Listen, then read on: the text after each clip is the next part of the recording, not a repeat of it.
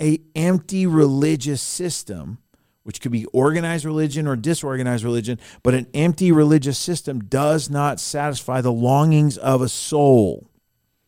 The Messiah came into the world as an interpersonal God. The name Emmanuel, which is one of the names of Jesus, Emmanuel means God with us. Okay, so God didn't send a text, He didn't send an email, He sent His Son and he sent his son to build community. And one of the desperate needs we have is community.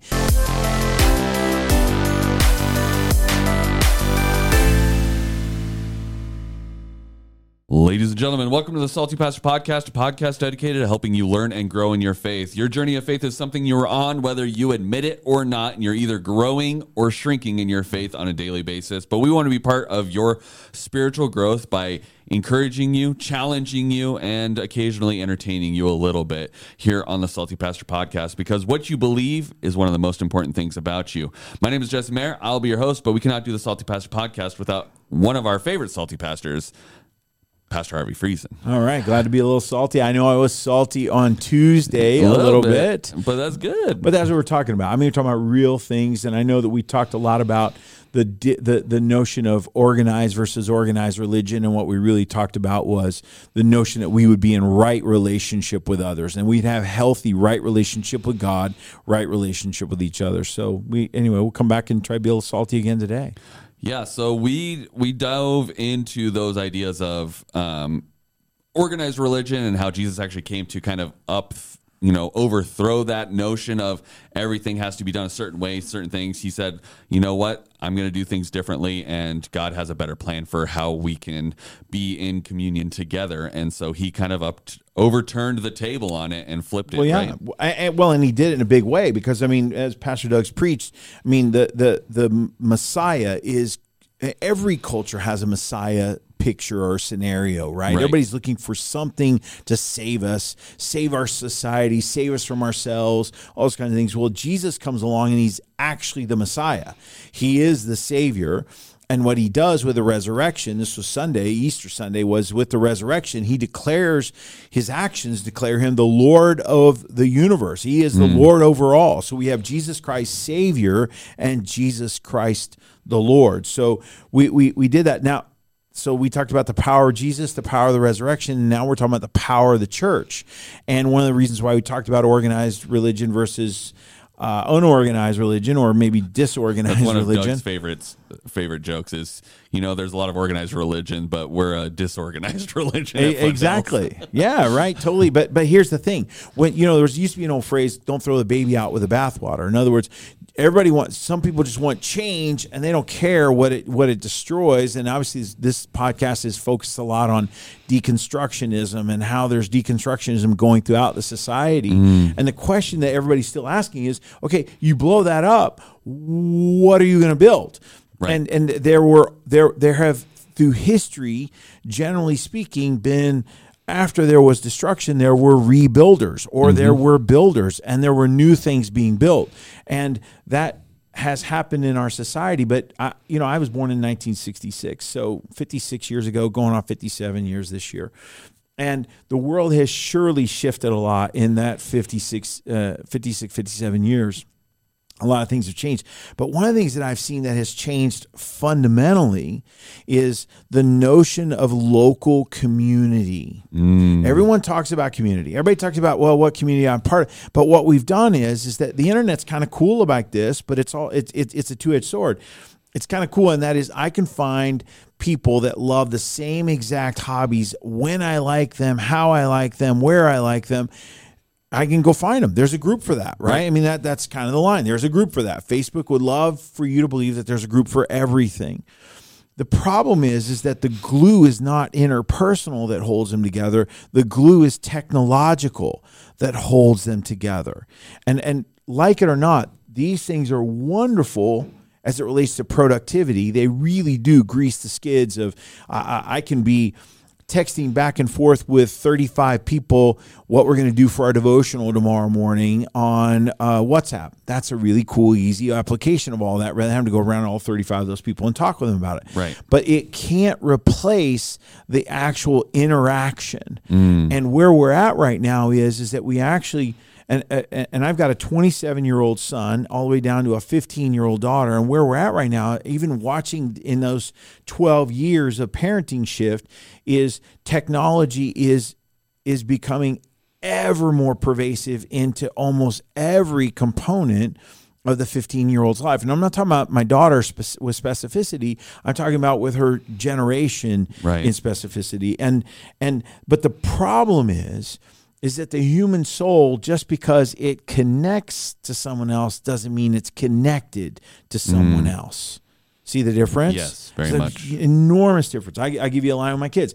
I'm not sending you to school or off to college to get a degree. I'm sending you there to get an education. Mm. And I'm sending you there for sociological purposes so you can learn to, to migrate from a child world to an adult world with the values that we've been teaching. Another big shift that's happened that I think is, is important and, and, and, it, affects this verse because we're in Acts chapter 2. Let, let, let's give you a little bit of verse background for a second is is the verse background is Acts chapter 2 you have this this organized religion called Judaism that's waiting on a sa- savior. They're so organized that when the savior comes they don't even know he showed up. Mm. I mean that's like right? When the organization owns the, the when the, the actual organizational construct becomes bigger than why it actually exists it needs some overhaul Yeah, right? there's and we see that a lot today where the the process overcomes the mission, right? Yeah. Like you forget what the purpose you had originally is and it gets so dialed down in plans or details or processes or whatever. Yeah. Um, Well, that you forget know, what the yeah. point is. Well, you lose the forest for the trees, right? I Right. mean, you you you confuse the means with the ends, right? Mm. Why, what, we're doing this for why again? And and and there's a few things that have happened to kind of make that happen. One of those things is is that we have gone from a family centered environment, at least in this country. And here's what eh, you should hear this. This salty pastor goes out from Boise, Idaho, and obviously somebody in Jakarta, Indonesia, could listen to it tomorrow. But one of the things is is that America is the sociological petri dish of the world at this moment, right? Everything being tried on humanity is being tried right here. Uh, because why? All the tech giants come out of here, and everything coming out of Silicon Valley is trying to reshape the world, and they are actually reshaping the world. The question is, is it for the better? Did social media actually make us closer, or did it make us realize why we like each other less than we used to, right? I mean, again, questions for someone else to maybe ponder. But so let, let, let's go into these verses for a second. So Jesus comes into this world and, and a empty religious system which could be organized religion or disorganized religion, but an empty religious system does not satisfy the longings of a soul. The Messiah came into the world as an interpersonal God. The name Emmanuel, which is one of the names of Jesus, Emmanuel means God with us. Okay, so God didn't send a text, He didn't send an email, He sent His Son. And he sent his son to build community. And one of the desperate needs we have is community. We we have the ability, these things, if nothing else, these devices allow us to be more disconnected than ever, but to think we are connected. Right? I mean, like when I'm traveling in the Middle East or whatever, my kid doesn't know if I'm texting them from uh, uh, somewhere in, in Israel or if I'm, you know, over at the office texting them saying, hey, I'll pick you up from work today Right. or from school today. Uh, it, we have built a a notion that we can use these things and they are purposeful. The the the the the, the idea I'm trying to follow, and I don't know if I'm staying with you guys out there, or if you're sorry if you're able to stay with me because I don't even know where I'm going right now. But I, I mean I do, but I don't. Is is when the system overrides the soul, it breaks, and it's not the system that breaks; it's the soul that breaks. That's the crux of disorg or, of organized religion. When the system of organized religion begins to crush the soul of its adherents, what happens is people go, Why are we doing this? Mm. And if you really think about it, the one thing that has lost the most influence in the United States over the last 50 years is organized religion mainline denominational churches are dying in droves. They're dying in droves. What's interesting is they've become more real estate magnets than religious magnets. Hmm. Because why? They own all the best corners in all the cities. Go downtown Boise. Go downtown Boise, and right there by the state capitol, what do you have? You have all these mainline denominational churches, Right. right? And w- what have they done? That to, they they are down there, and they have become the the the silver haired crowd, right? They're all the old silver haired crowd. And what's happening is they're trying to figure out how they keep the doors open. So, what they've done in that is they began to give away the gospel. They've given away the gospel around moral truth, they've given away the gospel around the notion of that I actually need a savior. I, the song "Amazing Grace." I don't know if you. Uh, I, I remember the first time I heard this. I was at a funeral in Boulder, Colorado, and I'm listening to this. To, to we're singing the song "Amazing Grace," and they changed the words from, as I think Doug said, is uh, from "Amazing Grace, how sweet the sound that saved a wretch like me." They changed the song to say that saved a soul like mine. And you go, hmm. wow, that's so interesting. It's because a soul like mine didn't need saving from sin, it needed saving from mean people, mean mm-hmm. organizations, mean churches, mean all this kind of stuff. And so what happened was is that it became this massive shift that changed and the the mainline denominational churches are dying. So what they've done is they've said, well, to keep people, we've we've got to be more culturally relevant. So they're giving away the gospel to stay open Right. right? Yeah, I mean, we're seeing this this idea of keeping the doors open is more important than keeping the truth, right? Well, or that- that's right. keeping keeping hold of what we're doing, and we saw that in Judaism too, which is you know they had these rules of well, Oh. we need to stay in power, we need to keep doing this thing because if we don't, then we lose everything we we have right now, right? Right, And right. so- well, and what and what what we what that shows is is that fear is effective for a while, hmm. but after a while, fear and guilt wear off, and people go, "What's the why? Why, we, why do we even care about this?" I mean, uh, think think this out for a second. I don't know. I, I our, our we have leading people in the country that have so thrown away the biblical gospel, but they still cling on to those mainline denominational tags. Oh well, I'm I'm a Roman Catholic, or I'm a Episcopalian, or I'm a whatever, and like that. And you go, what, what? I mean, you how do you put together the idea of I am tall and I'm short at the same time? right. right? I, we we have actually allowed that, and I think that term, the, the the term according to Webster's dictionary, the term of 2022 was gaslighting. Why was that the most? You know, uh, I mean, why was it the term of the year? Because what we've done is we've literally said to people, you can no longer trust what you see. You have to believe what we say. And mm. that is a morally relative moral moral relativism construct and that is the biggest voices now win. So what we do is we actually create monster conflict of people that are on the extremes that are yelling to the middle you're all wrong. And they're all going gee uh okay. And and used to be that families would be this wonderful stabilizing force well the families are just coming apart Right. I mean, they're just they're just coming apart, and and and the society is not actually backing that up. Society is saying, yeah, okay. Uh, so a couple notes I wrote: religion driven by guilt doesn't have much influence on society anymore, and and that was exactly where Jesus was when he entered into the world. Is that there was a religion driven by guilt, and the young people are the ones that go, I'm done with that. I mean, Grandma, you can't guilt me anymore. I'm not coming because you say so, and because my mom says so. By the way, when my mom who goes with you is miserable. She doesn't tell you, she tells me. Right. So what happens is is that it's the third generation that says, I'm done. I'm done with this. Yes. Right? So but but here's what does motivate. We all want, I don't care who you are, we all want to be loved. And love is something that is traded interpersonally, not technologically. Mm. Love is love is still the most beautiful, wonderful, precious thing in the world. We have these things called precious metals, right? Palladium and gold and and copper and and silver and all these kind of things. What what, what is the most precious thing traded among people today? It, love is actually more valuable than ever. Right. But but but here's the question. Everybody wants to say, well, what does love mean?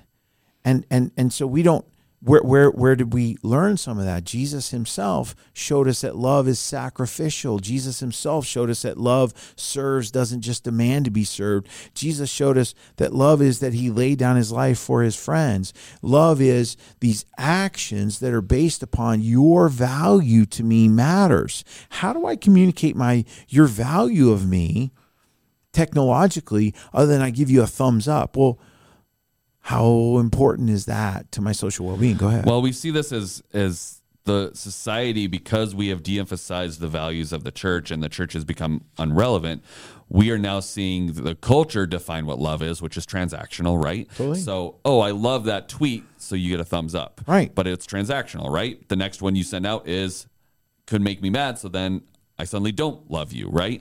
Or, you know, Instagram has taught us, you know, everything's transactional. They've redefined love to be sex, right? So, which is transactional and power dynamics. Love doesn't even exist. It's just a power dynamic. I mean, there's, there's extreme feminists that say marriage is slavery because you Right. are now stuck in this thing where all he's getting everything he wants and Yeah. you're just there to do whatever, right? And so they've redefined what love is. So then society as a whole doesn't even know what love is and how to demonstrate it because there's no objective truth like the gospel coming to say this is what love should really look like because the church has been removed and society has all actively ran away from it said well you've been in power too long or what you believe is wrong so don't listen to anything they they want to throw baby out with bathwater you know Right. right does that make sense Oh, yeah, absolutely. But but so still now here here's an honest scenario that we have to talk about, and that is is that we as a people are not always loving.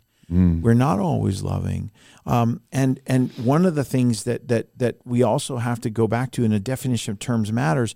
When we go back to loving, here's what our culture said: is if you love me, you'll go along with everything I want to do. Mm. Is is that really loving? No. I mean, I, I don't think that's loving. That doesn't help a person that's caught up in addictions. It doesn't help a person who's self destructive. It doesn't help a person that it, their life is unwinding and they need someone to come along and say, you, you really should stop doing that because you, you know, let me show you your cerebral stem is not fully developed.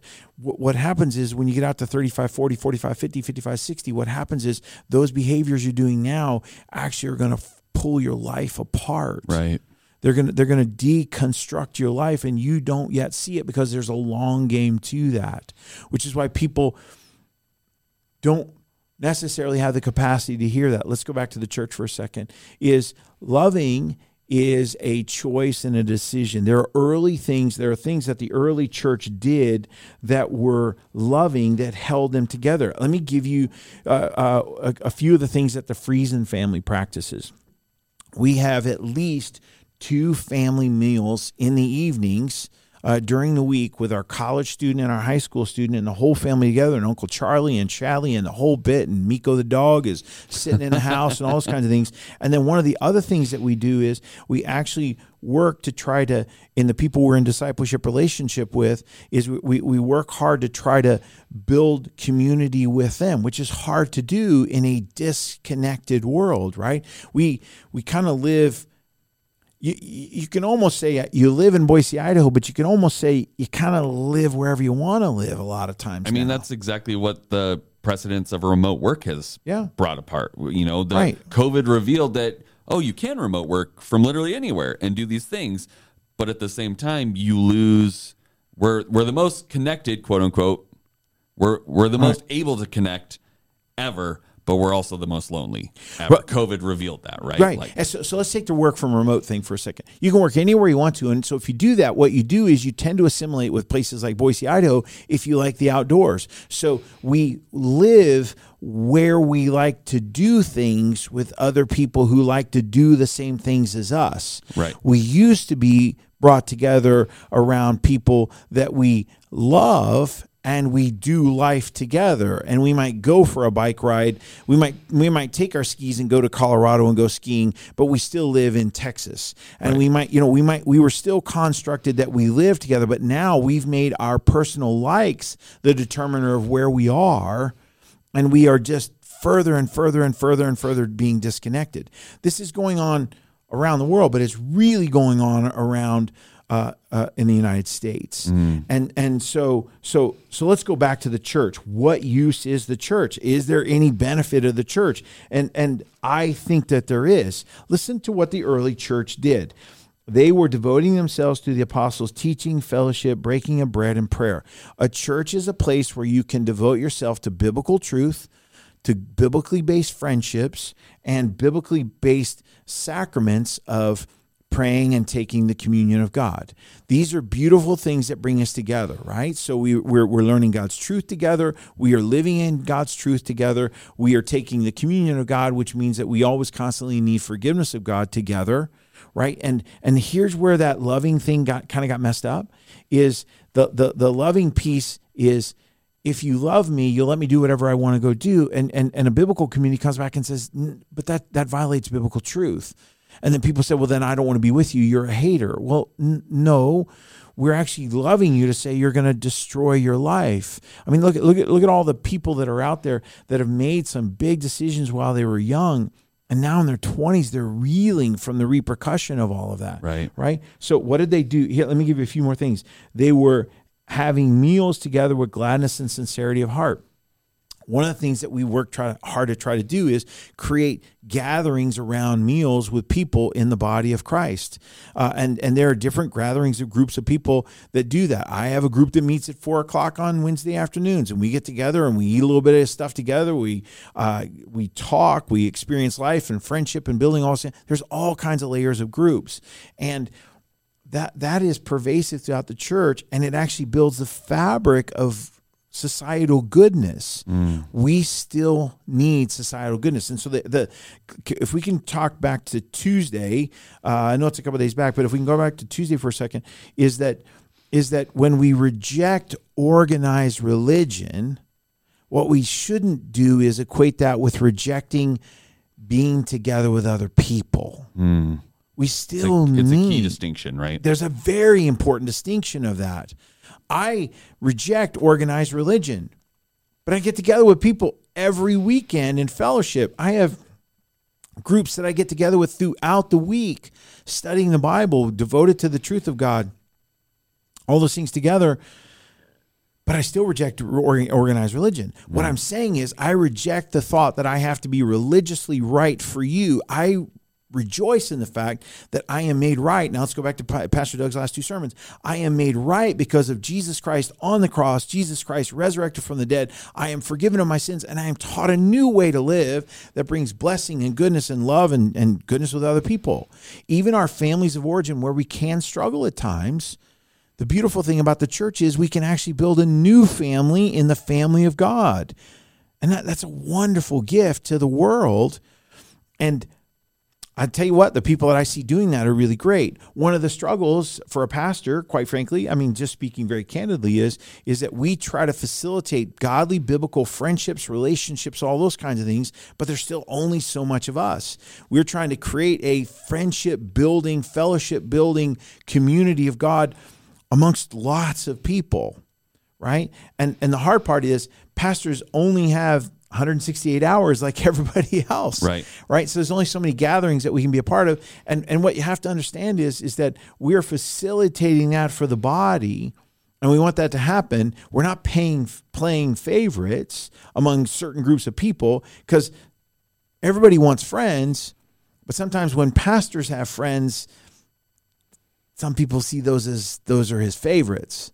You know, there's no favoritism. It's about we all want to have friends. We all want to have community. We all want to just have some place to just be known and Pastors are people too. yeah, hey, weird enough, right? We're all trying to do all that.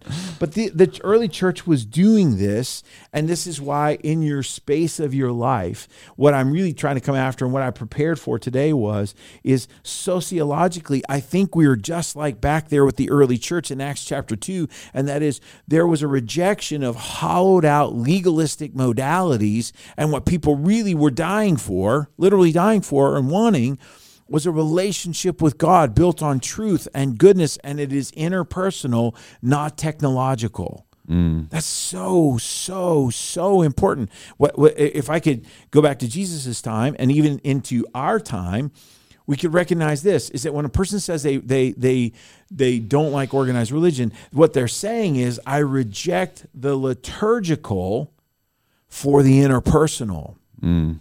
But you still have to embrace the interpersonal. That's why what happens is I found a lot of times people go, Well, I go up in the mountains and I'm by myself and I'm with God. And I go, That's that's really good. But you still need people. I mean, the worst thing we do for people in our culture, if you commit crimes, is, is that it, it is not getting in the capital punishment argument here, but we isolate people for 23 hours a day in Florence, Colorado at a place called Supermax. And what they do is they literally say, You are shunned for 23 hours of the day. Mm.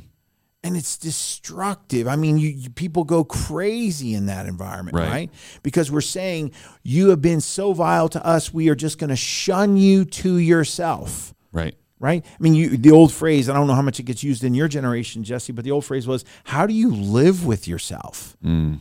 And quite frankly, we are meant to live in community. And so the early church, what they did was they embraced community. And what Jesus did was he started the church through the outpouring of the Holy Spirit because the Holy Spirit, hear me on this disorganized religion and organized religion and not wanting mainline and all that kind of stuff and guilt and fear and all like that. What Jesus did was he said, I'll put the Holy Spirit in each of you, which will guide you and lead you to be more loving and to be my people in the world. And then he says in, in Sermon on the Mount, he comes in and he says, You'll know them by their fruit. Hmm. One of the things that we are supposed to have as a fruit of our lives is that we're building greater to greater degree every day more loving and meaningful and real relationships with God and with others. That's what the church was doing. And, and so Jesus started the church. What did he do? He poured out, we talked about yesterday or on Tuesday, he poured out the Holy Spirit and they all went, These people are drunk, they're crazy, they're whatever. It's because the organized religion couldn't control it. Right. We're not here to try to control someone's faith. What we're trying to do is enable it, encourage it, empower it, build it. But you build it on the truth of the Word of God in interpersonal relationships with other people in God, not technologically, just out there. Love all the online watching and do all of that. And we know it's a great feeling like that, but you still have to have people in meaningful ways in your life. Mm. Yeah, I think the having the balance is the issue. We are prone as a society to swing one way or another, right? Yeah, and so it's absolutely. like understanding technology can be good, but if your entire life is based on technology and you have no interpersonal connections, you might as well just be you know a Borg or whatever Oh, totally. your- whatever pop culture reference you want to use. You might as well just Yeah. Well, go. Yeah, totally. And, and and it's actually being proven out. Go Google the, fr- the, the this this list. Go Google this. Prescribed medication in the United States per capita. And, and Borgs are what? They're run on systems. And what is one of the things that's going on is that all this stuff is being systematically prescribed into people's lives so they can just cope. The goal of technology is to help you cope in a hard world. The goal of knowing Jesus is to help you thrive in a broken world. I mean, it, it, it's amazing how we've almost culturally given up on the concept of thriving. We've said thriving is I can buy whatever I want, I can eat whatever I want, I can do whatever I want, I'll look however I want, and all that. And you go, "Uh, you're not a cartoon character, okay? Number one, you can't have an anvil drop on your head and then you get up and run and start Run doing along, it again, yeah. right? It just doesn't work that way. So, so kind of bringing it all together. What we're going to do on Sunday is that we're going to take the text of God and we're going to pray uh, into it, and we're going to seek God's face to be able to go into the Word of God and be able to say. The body of Christ is God's beautiful gift. It's called the church. She's imperfect. So a lot of you guys have heard me use the phrase, I love Jesus. I got a couple questions about his wife.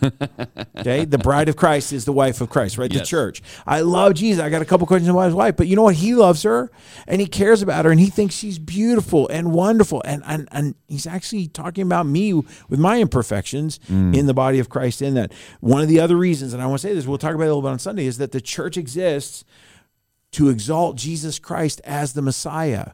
The world, Jesse, in this technological platform, what is the world doing? The world is purporting that we are coming up with the next app that's going to save humanity. We're going to come up with the next thing that's going to save agriculture for the whole world and we're all going to be great. We're going to come up with cold fusion. All these saviors, the technology is saying you don't need a savior, we'll be your savior. And the church exists. One of the reasons why it exists is to say that Jesus Christ is the savior of the world and he's waiting to build a relationship with you powerful words, Pastor. Thank you so much for sharing all those thoughts with us. I, yeah, pleasure. I'm excited to see where we go on Sunday as we gather together, and the Spirit speaks into you, and you speak to us, and, and guide us in what what God's wanting to say to us. So, thank you guys so much for joining us here on this episode of the Salty Pastor, and we'll see you on Sunday here at Foothills Christian Church.